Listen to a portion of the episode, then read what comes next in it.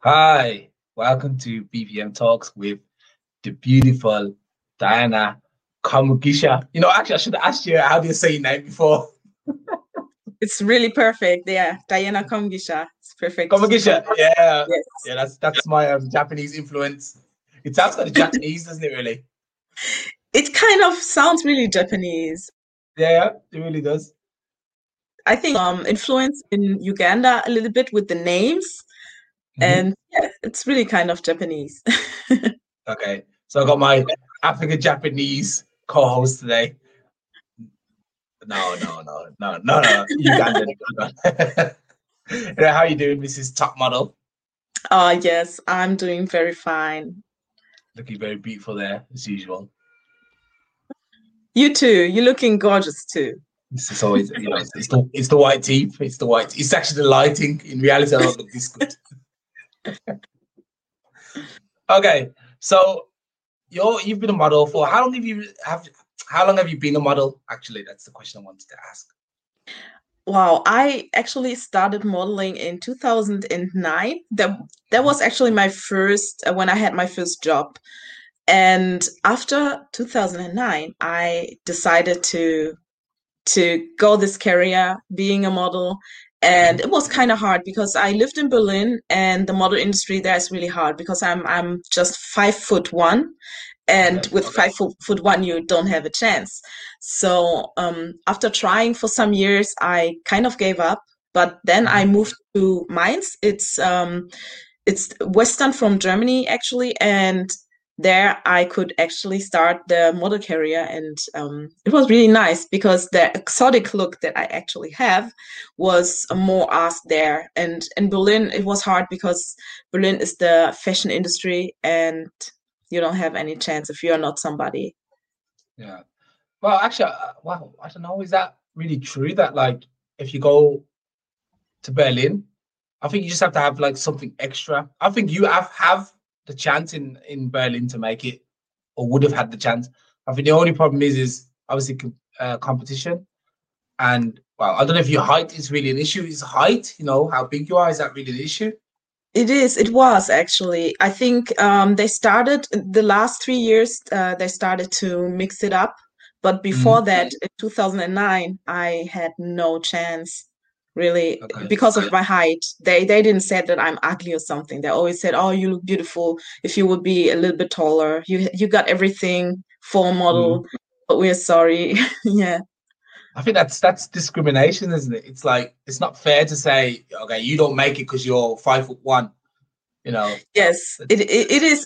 When you see it, actually, the model industry they have. Designers and the designers, they make very tall dresses, and if I would wear all those dresses, they would be on the floor. And they also have some regulations, and that's why they can't take everybody. But they stopped doing that normal modeling. You have to be very thin, you have to be very tall, because they want people to actually buy products or buy their fashion. And there are not only people out there that are high, very, very tall or very thin. There are also people with curves. There are people who are black, white, and small. And so that's why they started opening up a little bit more. Yes. Yeah. Yeah. Wow. I would have signed you up, to be fair. I think you look great. I would have definitely got you in there, you know. Thank you. So, okay, 2009. See, to me, 2009 sounds like it was... Sorry, do you want to say something? No. Okay, 2009 sounds like it wasn't that far away. You know, it's like, it's actually, what, 12 years ago? And you're not that old, but obviously when you was in 2009, you was younger. So it's like, how's the industry changed since then? Like, 2009... And now, because obviously you got all things like Black Lives Matter movements and body shaming, you know, things have changed a lot. So do you think if you would have gone to Berlin now, you would have more chance of making it than back in 2009? I really do. I mean, when we talk about Germany's Next Top Model, because I applied for Miss Germany, this is something else, but Heidi Klum from Germany's Next Top Model, the last season was not Germany's Next Top Model. It was about Germany's Next, and she put a logo inside. Normally there's a top model being like this on the cover and the logo, but she put a star in it. So everybody could apply. They were searching plus size models, small petite models. They were searching everybody, and I missed it this year. It was last year. I missed it. I was so in my working world that I didn't know that she started actually changing it. And I've watched it every year since, I think, since 14 or 15 years. And this one year where I haven't watched it, I could have applied. So, I mean, maybe it's destiny telling me, okay, not this time. That's not how I have the way for you for the future. I mean, you never know. Actually, I heard that you create your own destiny. Yes. Obviously, now you've got like Instagram, you've got like YouTube, you've got all these social media platforms where you, as a model, an attractive black model as well, can make yourself, you can be your own product and blow up and be famous in another way. You don't have to go through these. Like before, like when I was a musician, it was always about going to a record label, you know, getting signed, and they would help you, and then you get up. Now you can just go on YouTube and do your own thing. So it's the same with modeling. Absolutely. It's the same thing with modeling, especially on Instagram. You can be an ambassador for different products, for different films. And so the world is opening more to normal looking people, not the typical model, classic model. And I really like it because the classic model was produced actually by the fashion industry and not by how the people actually look. And I really like that they open up to so many people, to how people really are. And I like it. Yeah, okay. So what was it like for you? Obviously you're, you know, African heritage. What was it like for you growing up in Germany in the early years? And then knowing you wanted to be a model, was that like challenging for you? Yes. When I decided to start the model career, actually, I didn't want it to be a professional high-end model. I just wanted to be creative and let my creativity out there, because I see modeling not as a career or job. I see it more as a part of my life, because it helped me, the creative work behind it, working with photographers, with designers, with artists, and so many other people around this industry. This is what I was actually aiming for, or just that creative work.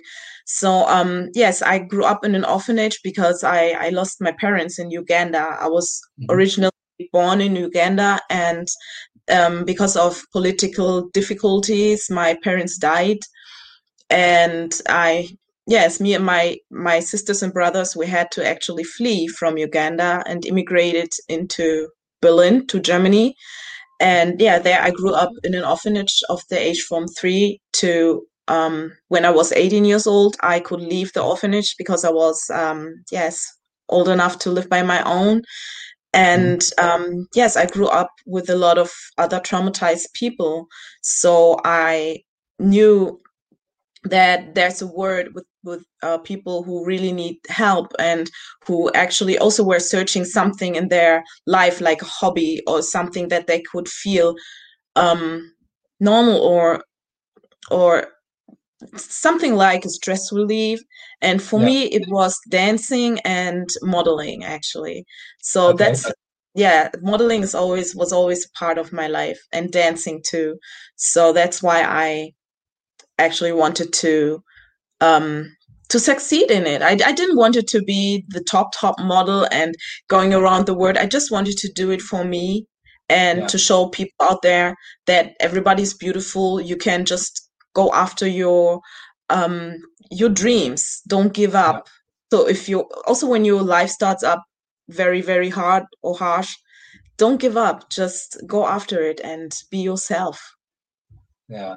I mean, looking back, it's kind of where you are now. It's easy to say that, but I guess it's hard when you're 15, you've lost your parents, to see that future, you know, where you think it's going to be all right. You know, that must be very difficult. Even for you back then, it would have been very difficult. It is. But then I got people like you who can show them the way and say, look, this is where I came from. It was so difficult as well. And they can relate to you, you know, and that's why it's important for you to put yourself out there and show people, look, I am here. If you need help, I can help you and show you that it's possible anyway. Doing a good job. Yeah, absolutely. It was really a hard way to become the person who I am, because I went to a normal school where not just traumatized people were. There were normal people with normal problems. And then I went home and I saw the world with the traumatized people. So I actually had those both. And I could see, okay, that's the one word and that is the other word. So what am I going to do with my life when I have that those two actual words inspiring or showing me how the word can be? So that actually formed my character, formed who I was, and I was strong enough to make the decision to not to still try to be a role model, to still fight. And I mean, there were a lot of people who couldn't fight because they didn't have that strength that I had, and totally okay and fine. But I used that strength that I had to make something good out of it. And I love to empower people or to tell people, hey, stand behind your dreams and make them as sweet as possible and try to reach them as best as you can. Yes. Great. That's great. Yeah, man, you're doing a good job. So a black beauty standard. I'm big on the black beauty standard. And obviously black people carry their natural hair. It looks great today. I must say it looks beautiful. Yeah. Thank you. You know, it would give you stress if you came, you know, with a, like a wig or something. I'd be like, no, that's not it. So you're looking very good today, very natural. What's your view on then? Do you think we need a black beauty standard? I think that a lot of black people, especially those who grow up in Germany, they don't see a black beauty standard because they see the normal European hair, which is straight, which is lighter, which is beautiful, because they always see it in the television, they hear it from the radio. So that's why it's hard for black people who grew up in Germany to actually know what kind of black standard or what kind of black hair is beautiful or not. And I when I was younger, I never thought that my hair is ugly. I just thought it was kind of hard to handle it. So that's why I used to wear braided hair or wigs or but when I grew older, when YouTube came more into that, black hair is beautiful, you can do this with your black hair, you can do that, it's not that hard, it's just you don't have the products in Germany, that's why it's harder for you to actually handle them. After I saw a lot of YouTube videos, I started to embrace my natural hair more, and then I also saw how beautiful the hairstyle can be, because I finally had somebody telling me, hey, that's how you can look too, and not just the straightened blonde or straightened and other color. And I think there shouldn't be a standard, but I think you should actually look more YouTube videos if you're black and living in Germany and try to get what your hair type is, because we also have a lot of different hair types. I didn't know that before. I thought we just have the mixed hair type and the dark people hair type, but no. Yeah. In the dark people hair type, there's like 4C, 4A, 4B, and so on. And the same goes for the mixed hair type. And to know all that, just the education, that it's insane. And it's very beautiful when you actually get to know your hair and you see that your hair is not dry. It's just extremely curved. And there's a reason why it is like that. Then you embrace your hair differently, and then you start also to see it differently, and and embrace to love your hair, actually. You know, I mean, I'm going to pull it back a little bit, because, you know, there is, like, talking about hair types, there is some people, you know, of our brothers and sisters, black people, who have like really hard hair. Like my brother, for example, his hair is like, it's like sandpaper, you know, Schleifpapier. Yes. He uses head to smooth off wood. I mean, it's all love, you know. He knew that his hair was always a little bit more rough. You know, he couldn't do anything with it, so he just made his hair like short all the time. But as I always had nice hair. I don't know, it's genetics, I guess. But I was always able to grow my hair really long. As you see, I'm almost like 40 and my hair's still very long. Yes. And, that's kind of weird, because for a long time I neglected. I didn't grow my hair at all. I used to have short hair for almost 20 years, I guess. And I just decided recently that I was going to grow my hair out, especially to be an influence on my kids. Because I realized with this whole Eurocentric idea that straight hair is beautiful, that was quickly coming to them, especially my oldest daughter. She was like, I want straight hair. I want to look like these guys. And I was like, dude, you're not going to look like these guys, because you're mixed. You have a different DNA, genetics, you know. So I said, okay, I'm going to grow my hair so all my kids see that my hair is cool. And you know what happened a couple of days ago? My son, who's actually got blonde hair, he says to me, I want my hair like yours, Daddy. So I cut his hair now, and he has exactly the same hair as me. So it's working, you know. I'm showing it. It's proving that, because I'm being their role model, they're seeing it and thinking, I like his hair, I want to be the same, you know. So this is a proud moment for me. Yes, you know. That's amazing. That's really nice. I only had my big sister doing my hair, and she was not so educated on it, so she tried to do what she could, and that's why she braided my hair a lot. She didn't know how to actually grow my hair out without braiding it. And she did a good job, but right nowadays we have the internet and we got YouTube, and we have the chance actually to look online what we can do with our hairs, and I think that's nice. But it's still kind of really hard to find a good hairdresser, an African hairdresser, in smaller cities, because they're not to find so quickly. And when you go into a normal European hairdresser a shop, they don't know what to do with your hair. They use a little bit of product that actually could be good for a little bit of your hair, but for white people hair, of course, that little is a lot. They can put it in every corner in their hair, but they can't make just and then try to straighten them. No, they have to actually go into, and it's really, it was really funny when I tried to go to some hairdressers. They didn't know what to do with my hair, and also when they cut them, it was hard for them, because they're not used to have African people coming in their saloon, and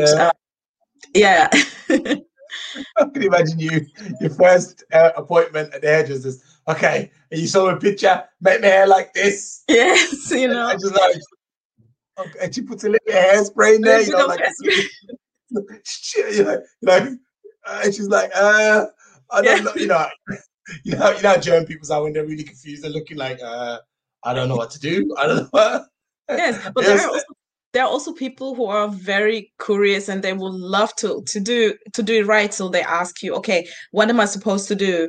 What am I doing wrong? They want to learn, but it's so rare. It's just hard to find a hairdresser if you live in a small town, an African hairdresser. I mean, they can actually wash. that can actually wash your hair, because you can always find somebody private who can braid it, who can do something with it, but not cutting and washing. That's the hard part. Yeah. I think that's one of the sad things in Europe. Like, even I know in England, one of my ex-girlfriends was a hairdresser, and she was taught, I mean, she had to go to university, but she was taught a little bit about black hair before she stopped studying. Yeah. So that's made its way into the curriculum. But in Germany, I can imagine they're still like 30 years behind. So because there's not a very big black population or African population in Germany, that might take some time. But if you're a little bit skilled with hairs and you listen to this, and you live somewhere like in America or England or Africa or Jamaica, and you're good with hair, you probably come to Germany and make so much money, you know, because, I mean, that's what I do. I always do about my sister. She's so good at hair. And I say, why don't you come to Germany? Come to Germany. I swear, I can promise you riches. You'll be rich. You'll never have to worry again. You can have all your private customers. You'll have so much money. But, you know, you have to have this mindset, you know, and a lot of people don't have it, unfortunately. Yes, that's... So. Okay, so I wanted to ask you about... So now you made it into the... Top 100 modeling. Scene. No, it's not modeling. It's a beauty pageant. Oh, to me, that's all the same. Whether you're beautiful, if you're a model, you're beautiful. If you're a beauty pageant, you're beautiful. You're a model. It's all the same to me. Okay, I got you. No, I can't explain it again. It's I applied by Miss Germany. That's a beauty pageant, but they have a new concept since 3 years, and their concept is about not just the look and not just that you represent Germany. It's about empowerment. They are looking about inner beauties, and they also look if you have a project or something that you want to bring to the world, that what you or changing, if you have a very great idea or great organization or whatever you started because of your story, you can bring that actually out to the people. And I think that kind of concept is really nice. It caught my attention because they were not looking like this, the same with the model industry. They are not looking for the typical classic model anymore. And it's the same thing with the Miss Germany, and I applied there some month ago, and I got the reply that I made it out of over 15,000 applications, I think. Mm-hmm. I made it into the top 160. That's awesome.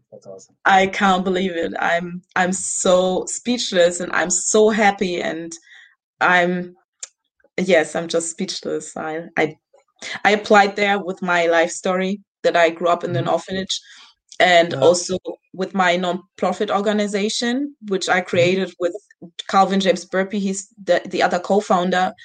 And we help actually traumatized people, especially people with post-traumatic stress disorder, PTSD. And yes, that's the curve from my life. I grew up with a lot of traumatized people, and now I started a nonprofit organization where I help those kind of people, because I know that there is a lot more help that they need than they actually get out there. Yes. So what inspired you? I mean, that's great. What inspired you to start post-traumatic stress disorder, an organization? Was it because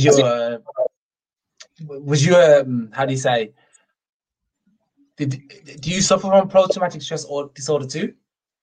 No, I don't. No. Okay. But yes, but it was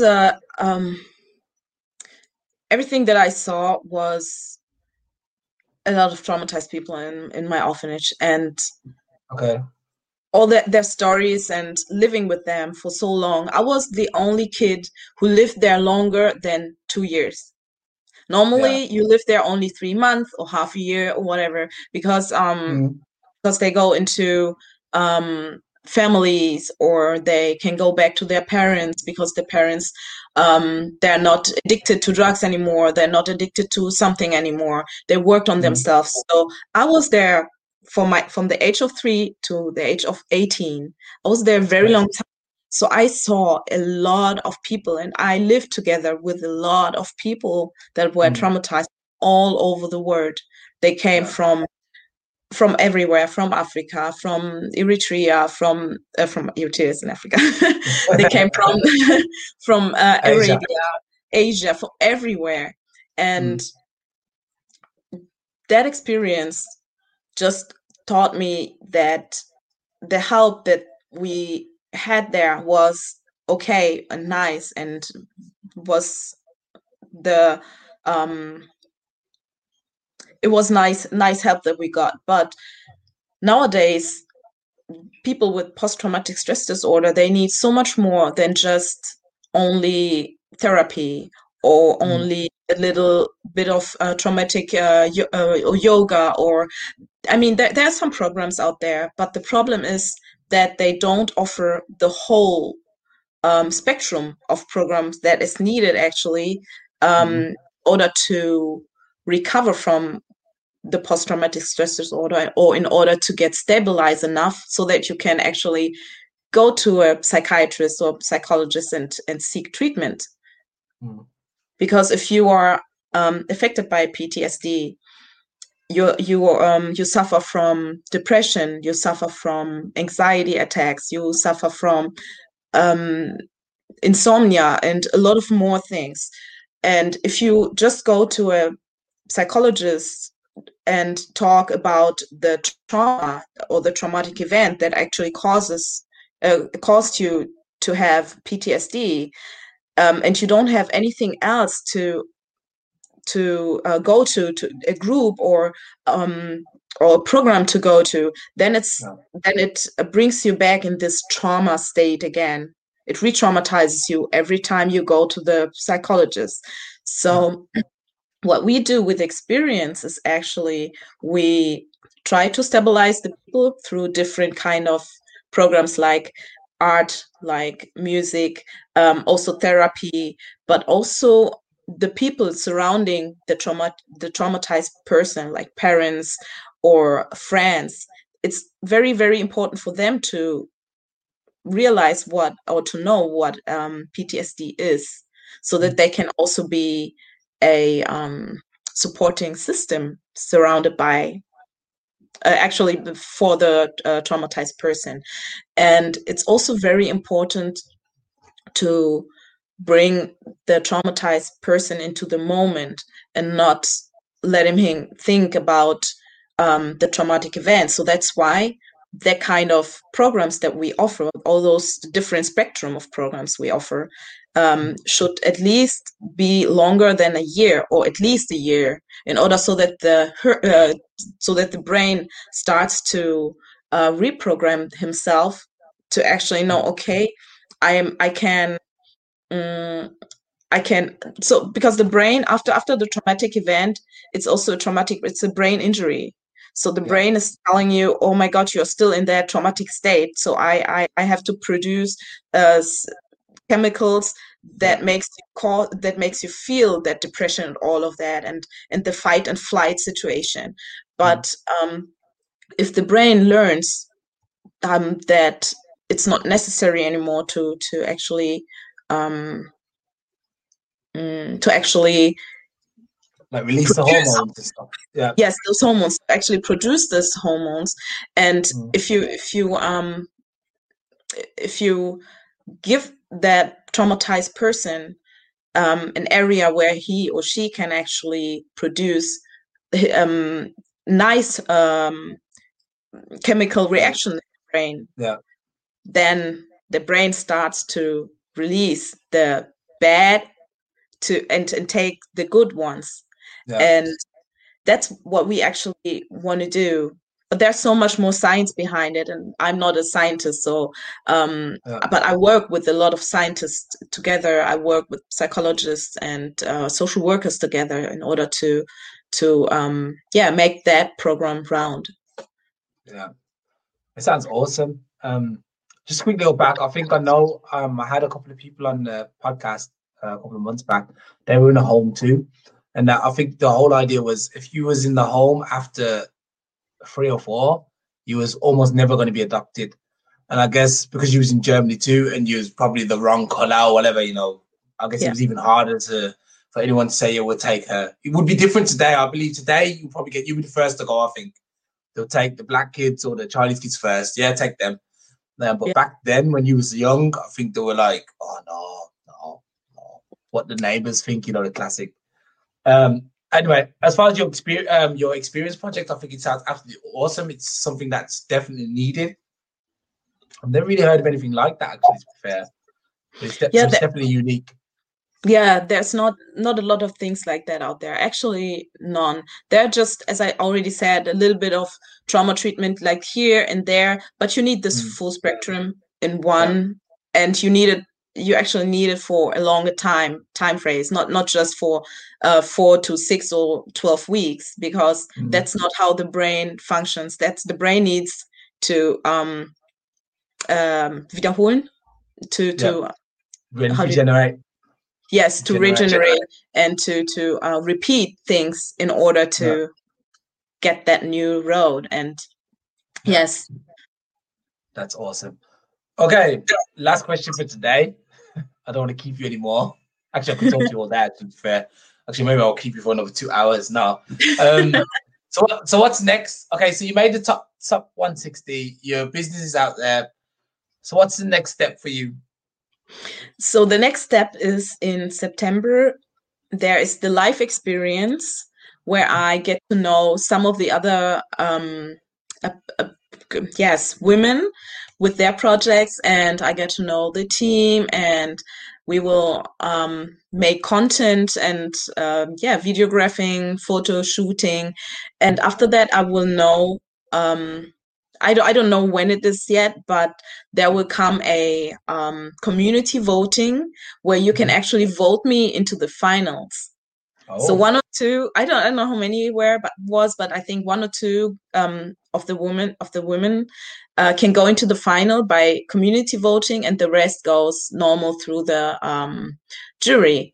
And yes, but I will let you know again when I know the exact date. I will go to Hamburg and get to know the team and the other girls. And I'm so looking forward to it because there's so many interesting individuals with a lot of interesting projects. You can see it on the website from Miss Germany or also on my Instagram. And it's just amazing how many great people applied there this year. That's awesome. Do you have any tickets for me? I hope so. When we have the finals in Europa Park, I hope maybe you can get a ticket and hopefully see me there. Yeah, I hope so. Yeah, and that'd be awesome.